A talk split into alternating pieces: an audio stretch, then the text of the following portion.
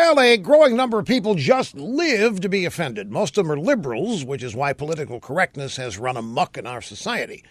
A harmless advertisement in San Francisco has been blown into a controversy because it gave some people waiting to be offended a reason to claim they were offended. Now, the ad appears on billboards and bus stops, sponsored by a money lending company. It reads 10% down because you're too smart to rent. That's it. Obviously, it appeals to people interested in buying a house, and that's the problem.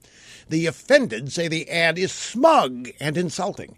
It's even called mean spirited because supposedly it's blaming people who cannot afford houses for their own financial situation. It oozes self congratulatory privilege, wrote one of the offended. Now, San Francisco is a very expensive place to own property. That's the reality. The median price for a one bedroom condo is about $850,000, which means you would need 85 large for a 10% down payment. Since it's such a pricey place to live, most San Francisco residents don't own property. They rent or live on the street. At the risk of offending the offended even more, here's another economic reality. People can move to less expensive places where they too can maybe afford to own. But if you live in high priced areas, you pay high prices. It's just the way things work, unless you want to sign back up for a subprime loan.